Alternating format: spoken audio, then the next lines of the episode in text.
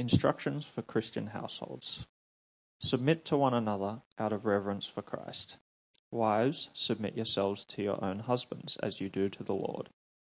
For the husband is the head of the wife, as Christ is the head of the church, his body, of which he is the Saviour. Now, as the church submits to Christ, so also wives should submit to their husbands in everything. Husbands, love your wives, just as Christ loved the church and gave himself up for her to make her holy, cleansing her by the washing with water through the word, and to present her to himself as a radiant church, without stain or wrinkle or any other blemish, but holy and blameless. In the same way, husbands ought to love their wives as their own bodies. He who loves his wife loves himself. After all, no one ever hated their own body, but they feed and care for their body, just as Christ does the church. For we are members of his body.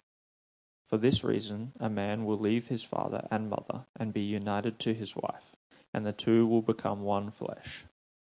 This is a profound mystery, but I am talking about Christ and the church.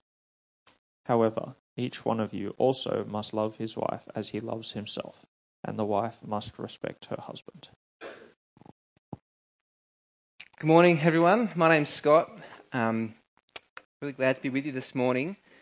Uh, this week I was on the website for a group called Relationships Australia. They're a um, non religious group. They run all across Australia. And what they do is provide services, um, uh, so, sorry, support for people who are in uh, relationships. And that is not kind of just friendships, but intimate kind of relationships. And I came across an article on their website from 2019. It was Contemporary Australian Views of Marriage. And here's some of the things that they said. Um, so they start off saying recently there's been a whole lot of social change, and that's led to some of the changes in the way we see marriage. And people are now, this is according to the report, people are now questioning how relevant marriage is. And so they gave some statistics to back up this claim. They said you know, less people are getting married, more people are getting divorced, more kids are born outside of marriages, people are waiting longer to get married, and more people are living together without actually being married. And so they say all of this points to that uh, it seems in Australia we don't value marriage like we used to. But then the article went on to talk about a different study. And it showed this that the majority of young, unmarried Australians strongly express a preference for marriage. You might ask, well, why is that then if we don't value marriage? And it goes on, it's because they have a desire to form stable and nurturing relationships and to raise children in happy, stable family settings. It seems like these two things shouldn't fit together, right? On the one hand, apparently we don't value marriage like we used to, but on the other hand, we want it. It's strange that these two things shouldn't go together, right? But according to the research, that's what's, that's what's true.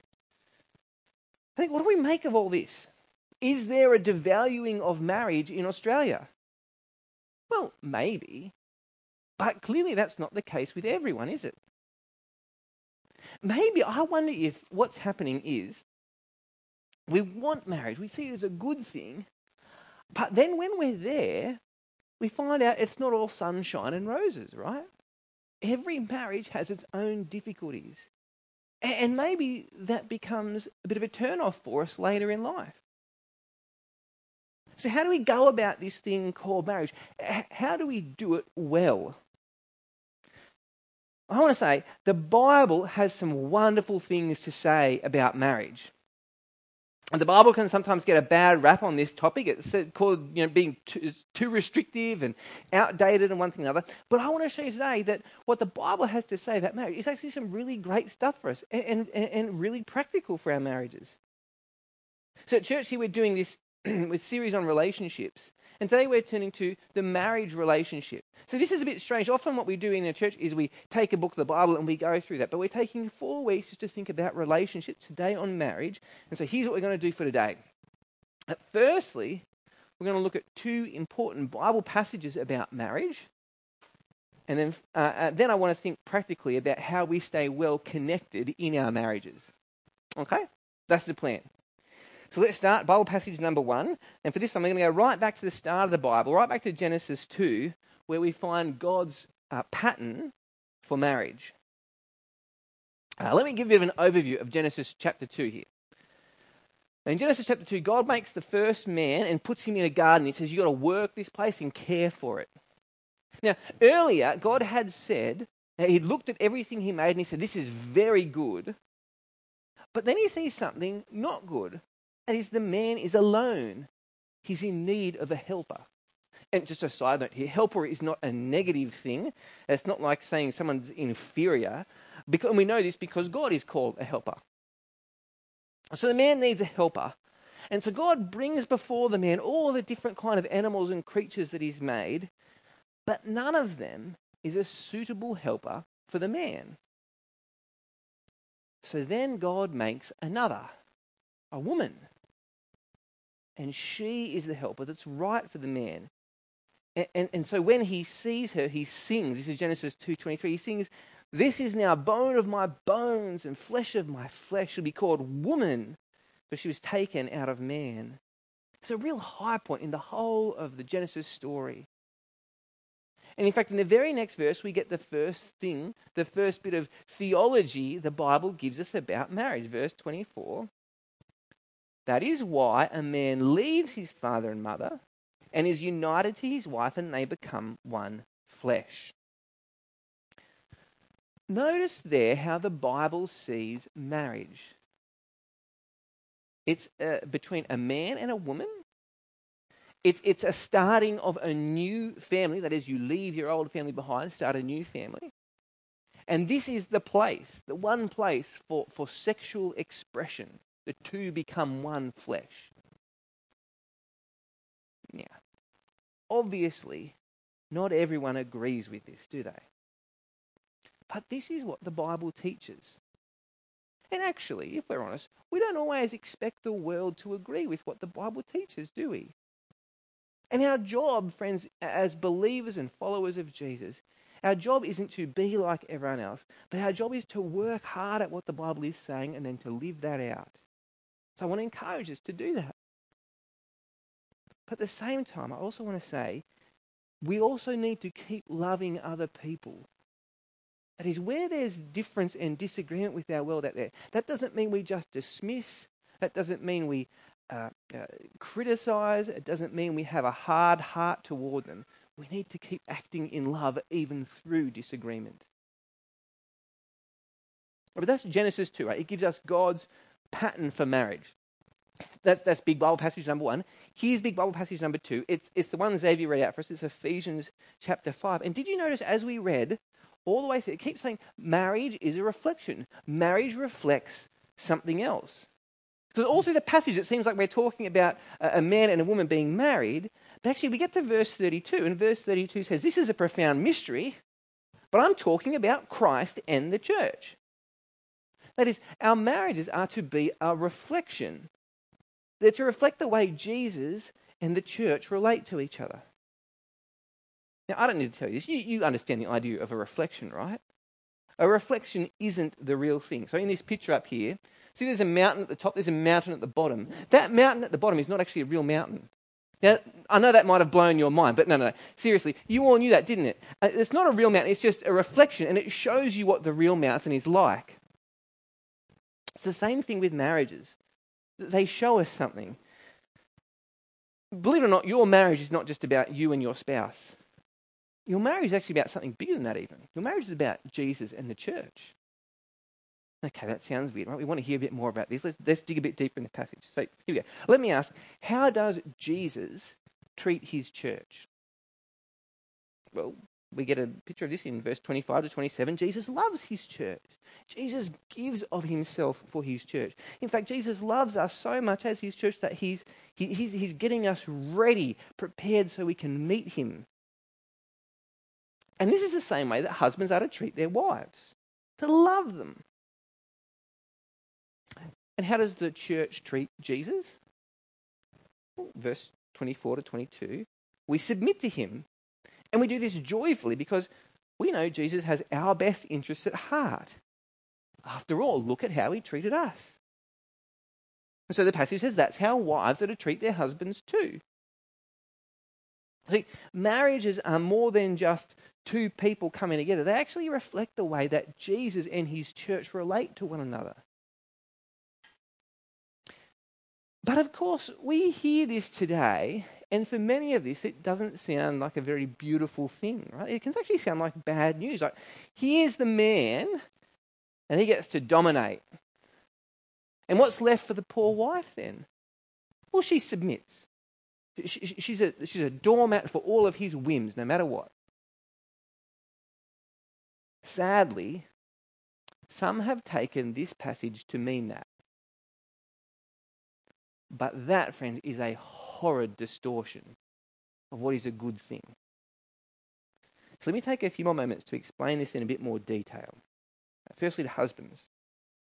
Husbands, what are you told to do here? Let me speak really plainly for a few moments. Uh, this passage is not a mandate to domineer your wife.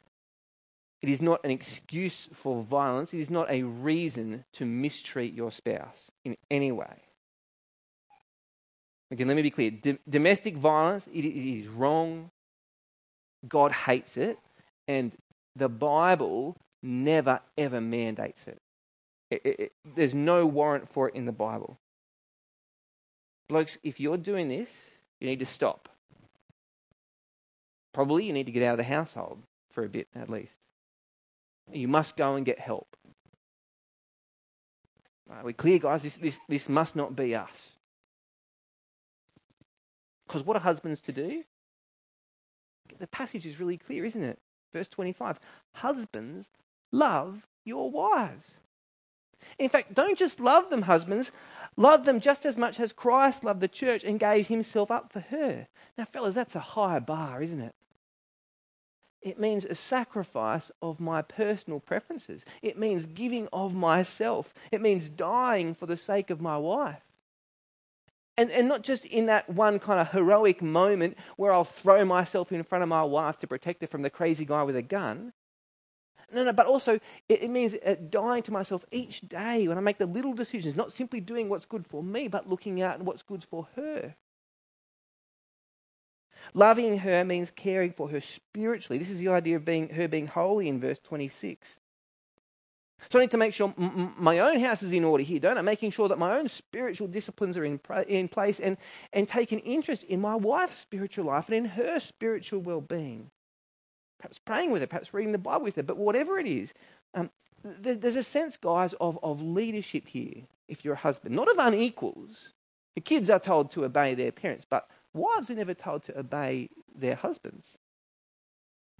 See, we're not husbands, we're not to be the kind of leaders we so often see around us. We're to be the kind of leaders that Jesus was, right? A servant leader, doing what's best for her, even if that costs me.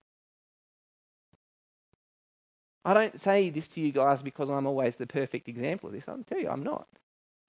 But here's what we're to do husbands, love your wives. Okay, what about the wives then? Firstly, again, let me be clear by saying what the passage is not telling you to do. This passage is not saying, wife dumb, husband smart, therefore wife do what he say. Okay? No. This passage, uh, wives, is not telling you to stay in an unsafe relationship. This is not an instruction from God that you're to be his doormat. Again, to be clear, domestic violence of any kind is wrong, it's horrid. God hates it. There's no warrant for it in the Bible. Women, if you're experiencing that, let me say a couple of things. It's not your fault. Um, tell someone you trust what's happening. Uh, call 1 800 RESPECT and get support there. Get out of the house or get out of the situation. And I want to say, um, if you're going through this and you choose to let us as a church know about it, I want you to know that we'll do everything we can to help you. Okay. So that's what the passage isn't saying. So, what is it saying to wives then? in some ways, you might want to say it's really clear. Look at verse 22. It's just simple, right? Wives, submit to your husbands, uh, submit yourselves to your own husbands as you do to the Lord. Here's the issue I think we face with this passage today it's around that word submit. Submit sounds so negative today, right? Even though that's not what's meant originally. Uh, in the context here, what this means is to let your husband love you like he's told to make it easy for him to lay down his life for you. And if it's still hard to hear that word submit, then you look further down to verse 33. In verse 33, there's a summary of the whole passage. And it says there, however, each one is talking to the husbands, however, each one of you, you husbands, also must love his wife as he loves himself, and the wife must respect her husband. Wives, respect your husband.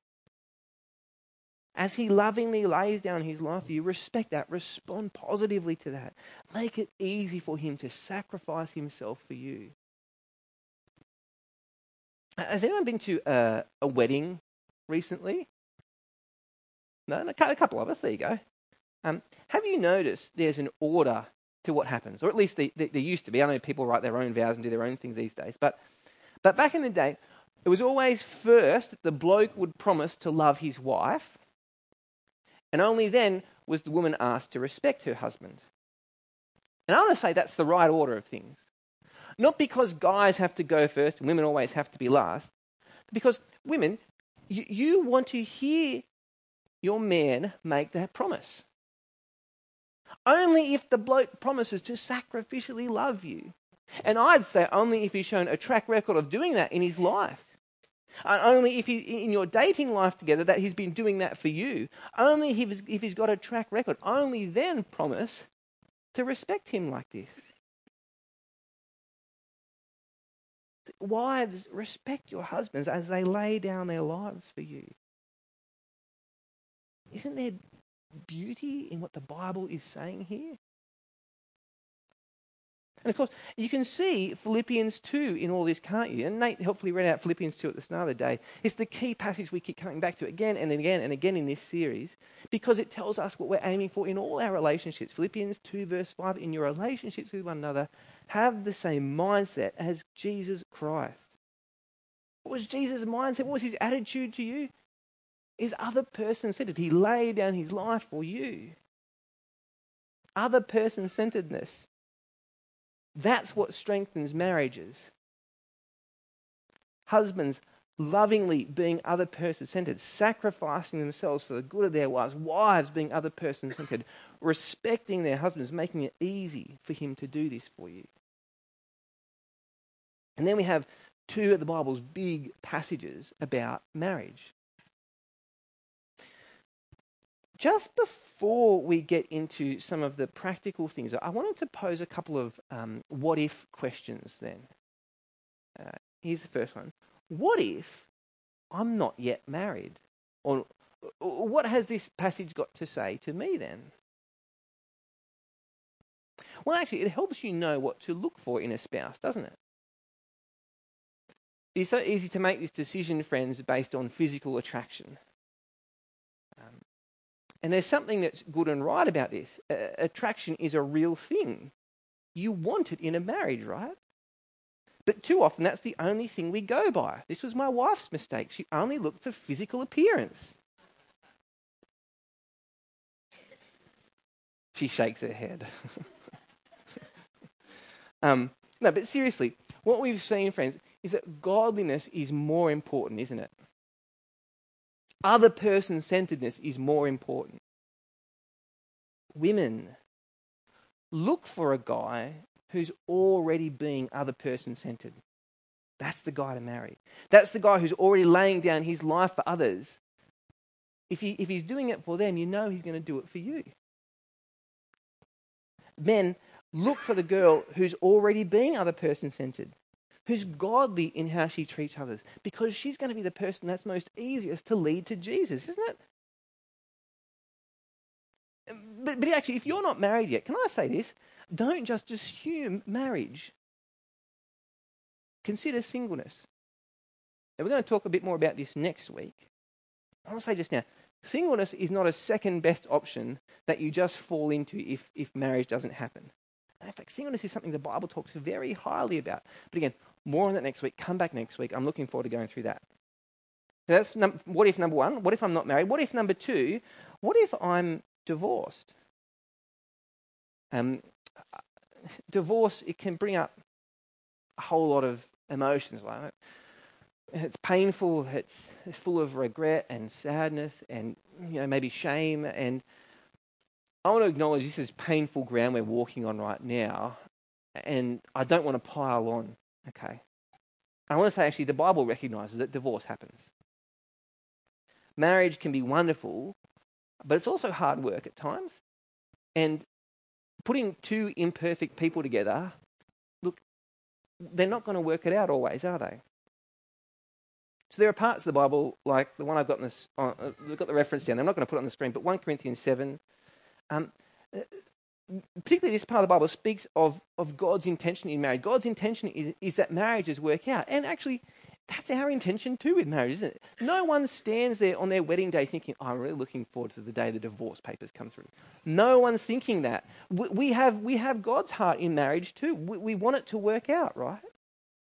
But even places in the Bible, like this place, 1 Corinthians 7, recognizes that marriage break, marriages break apart. It, it, it, it happens. And actually, it's good for churches to know this so that we don't shun people when this happens. But we love and care for our brothers and sisters when they're hurting. So, uh, if this is you, if, if you've had divorce in your past, I want to say just three things to you. Number one, I reckon it's worth having people that you openly talk about this kind of stuff with. Because there's times when this gets hard, and you're going to need a friend who you can go to then, who knows you and who knows what's going on. Number two, if you'd like some more guidance on what the Bible says about this stuff, marriage and divorce, please feel free to catch Ada or myself and let I want you to know we would be happy to, to chat through some of this with you. And number three, though, remember you're not outside of God's grace. Divorce does not put you outside of God's grace. All right, there's two what ifs there. Now let's get into some practical stuff for marriages and how do we build strong marriages? I just want to make a note here that a lot of what I'm going to say now comes from a conference I was at where a couple whose names were uh, Keith and Sarah Condie. They, they, they, this, a lot of the material is, is, is from them. Yes, they're, they're great. Yeah. Um, what you want to aim for in marriage to help build it and to keep it strong is to stay well connected with one another. You know, at the end of Genesis 2, you get a beautiful picture. Uh, verse 25 Adam and his wife were both naked and they felt no shame. Naked, I don't think it's just about physically, but, but, but emotionally. There's, there's no shame between them. These are, this is a well connected couple. All marriages, let's be honest, all marriages have their arguments. And actually, I've heard, I, I, don't, I haven't seen a statistic on this, but I've heard it to be true that most of the arguments you have in a marriage are the ones that you keep having. That is, you don't resolve them, you just it keeps coming up again and again in different situations and different scenarios. And so, amidst these, your marriage actually needs to be a safe place for each other. So, don't let the arguments get out of hand. Be gentle. Don't let the difficult stuff overwhelm the good. Let, let positivity dominate over negativity in your marriage. Let me just go. through, I think I've got four um, kind of practical things to help your marriage stay well connected. The first is this um, respond when your spouse tries to connect with you. And here, what I mean, I'm talking about the little things that happen in, in just day to day. Where you, where you come home and you, you give, give your spouse a kiss. Where someone walks in the room and you smile at them. Where you just say a little hey every time you see them during the day. This is not the grand gesture, right? This is little everyday things we do. When your spouse does these things, you need to respond, to, to smile back, to give them a, a little compliment or a hug. Uh, look out for these opportunities. Be careful of things that get in the way, like having a device in front of your face all the time. I know this sounds small, but the research says healthy couples respond to these 70% of the time. Be on the lookout for them. Respond when your spouse tries to make those little connections with you through the day. Number two, repair interactions that are heading in unhelpful directions. Is when, when things are going badly, put the brakes on. Uh, when, when an argument is getting ugly, take steps to de escalate it. Might mean something like softening your voice, making a peace offering, like, can I just go and make you a cup of tea? Might mean hitting pause and allowing uh, you, you both to have a bit of time, a bit of space before you come back. Maybe even just like hit the delete and redo. Let's just start this again. Find out what works for you and your spouse and then do it. Don't let the wounds fester. You got to repair those interactions that are going in unhelpful directions. Number three, speak with gentleness and kindness all the time. This is true for any kind of relationship, and so it's especially true in marriage. Take a look at Proverbs 12:18. It says, "The words of the reckless pierce like swords, but the tongue of the wise brings healing." Warm and gentle words build connection. Harsh and careless words damage the connection in your marriage. So beware of criticism. Beware of contempt. Not just verbal, but eye rolling, sighing, those kinds of things. Beware of defensiveness. Beware of stonewalling, where you don't talk, where you don't engage.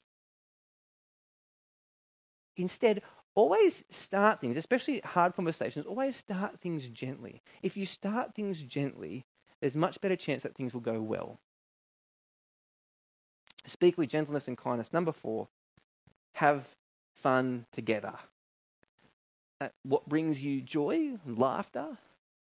Do those kind of things. But don't just do it where husband goes off and he does his things and then wife goes off and she does her things. Do these things together. And I know it can be difficult because life is busy and because you know kids are there and you've got your commitments and whatnot. But but it's actually worth making the effort for. Your mar- isn't your marriage worth making the effort for?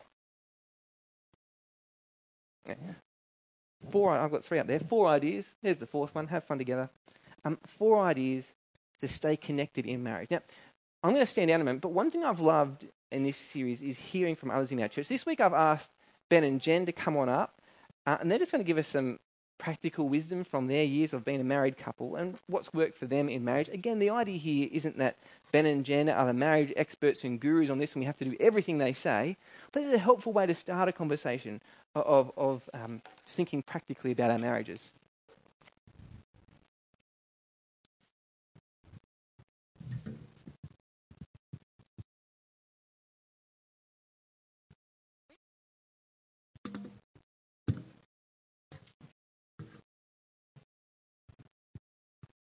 Morning, everybody.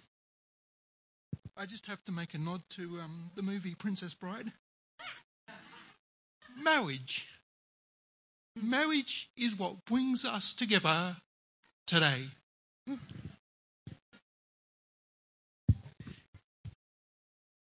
Okay, give, give you a bit of background how we got together. We met at youth group and we very quickly became good friends. We attended the same discipleship classes and we're both very active in youth. We had a genuine love and care for each other. Our friendship was based on faith and wanted to see each other excel. As time went by, our orbits moved apart, but it didn't diminish the bond. At one point, Jen walked away from the faith and then later returned to a different church.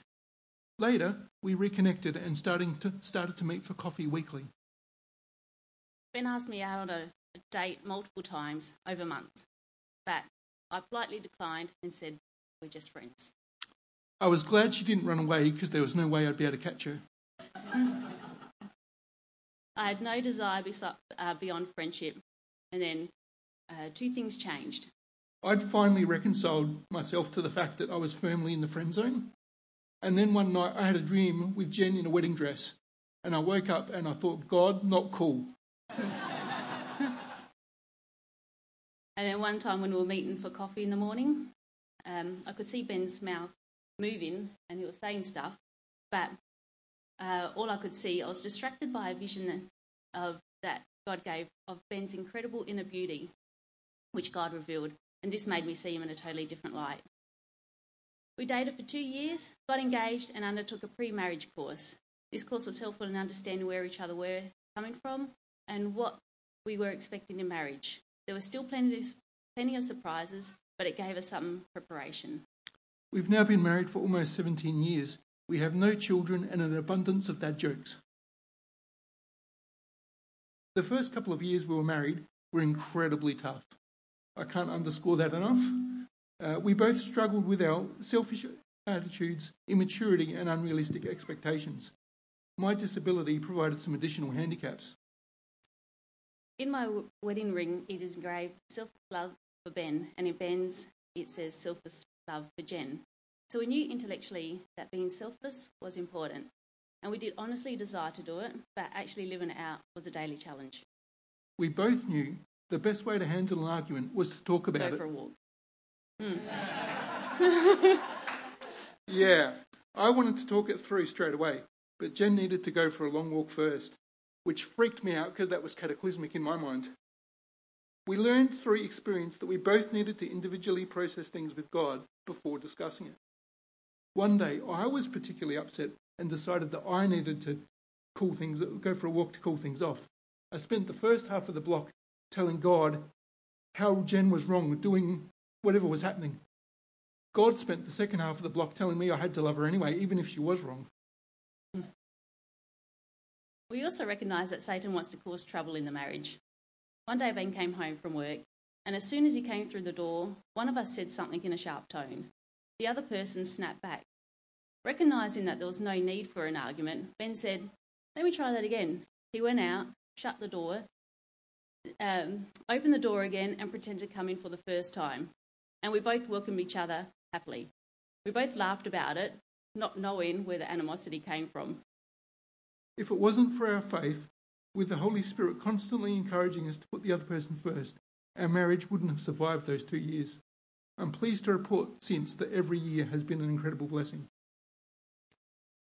The biggest factor in both the survival and thriving has been our dependence on God, as individuals and as a couple. That dependence exhibits itself individually in quiet times, praying for each other, and being actively involved in our church family. When you're in a marriage, you don't want to draw family or friends into arguments or have them pick sides. One thing we, we wished we'd had, and so I'd recommend to you, is having trusted and impartial mentors who you can process things with for the complexities of a married life without dishonouring, dishonouring your spouse. For example, I would have loved to ask someone, Are we fighting more than normal? How should I have handled this? This is one of the blessings a church community can provide. We've been careful not to speak down to or about each other. We use our words to build each other up. I have a bad habit of speaking negatively about myself. Jen chastises me soundly when I do. We made the decision not to go to bed mad. That doesn't mean we don't resolve everything in the same night, but at least I can go to bed. I can sleep soundly anyway. Previously, our wedding anniversaries went by with almost no fanfare. We had good advice from someone whose marriage had broken down. They encouraged us to treat our marriage as something worthy of great celebration, so now we make more of an effort. We've also been on a marriage enrichment weekend, which is a whole lot less fun than you might expect. During the weekend, we got really honest with one another, sharing our deepest hurts and feelings. It taught us to be better at communicating, and it 100% has improved our marriage. Think of it like car maintenance. If you want your car to run well, you get it checked regularly. Finding shared interests can be a little harder, especially with my disability. It's important that I- give Jen time to do the torturous physical activities that fuel her emotional tank. I'd love to do them with her, but reality is this side of heaven I can't. So I quite often say as a joke, go for a walk, go for a bike ride, you're getting angry. Hmm. At the same time, I'm conscious that one of Ben's love languages is quality time, so I make sure we get time together. We make it a point to guard our date nights amongst other commitments. I had a career in SAPOL which I absolutely loved, but when the shift work was causing continued tension, I chose to prioritise our marriage and change careers. It wasn't easy, but it was the right thing to do for us in particular and our marriage. Life isn't always what you planned. Early on in our marriage, I started to struggle with irrational anxieties. Though at times Jen has understandably been frustrated, she's wonderfully supportive, encouraging, and prays for me.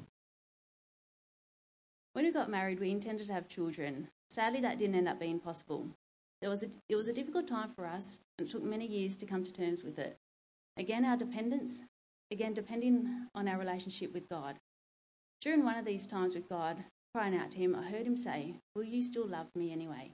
And it was an instant yes, and only then did healing occur. We have a lot of fun in our marriage. No matter what chore we're doing, we'll always be lightheartedly needling each other. For example, I do the washing twice a week, and at first I said that the washing fairy was taking care of things. I then thought that probably wasn't manly enough, so I changed it to the washing angel. But now the washing angel gets all the credit, and all Ben gets is more washing. One of our recent games that we've been playing is whoever gets to the bathroom first at night loads the toothbrushes. We've recently started hiding the other person's toothbrush and seen how long it takes for them to find it. um, I've needed some help. But Ben is remarkably good at hiding things despite his height and balance imbalance. Jen also has a habit of not shutting the doors properly, cupboard doors properly. In her defence, they're doors that pop open a little bit by themselves. But I have no problem shutting them. This could be a source of annoyance, but I play on it. So when I see a door open, I open all the other doors just so that she can feel at home. she, she says to me that that's because she's going to those doors to do work. I.e., linen. And I'm doing work by shutting the doors. And we also try to be considerate with, the, uh, with one another. Every morning, Ben lovingly makes my cuppa every morning ready. And thumbing our noses at feminists, Jen will always open my drinks for me. And I am the unchallenged master of the remote control, which I assure you is more of a responsibility than a privilege. Hmm. Once Ben gave me a mangled paper heart. And let's just say he's Ben is better at hiding than he is at cutting. It's pretty mangled. For years now, we've passed the paper heart back and forth, randomly surprising each other with the gift that costs nothing but says, You're loved and I'm thinking of you. In summary, love God. Love your spouse. And have, have fun, fun, regularly. regularly.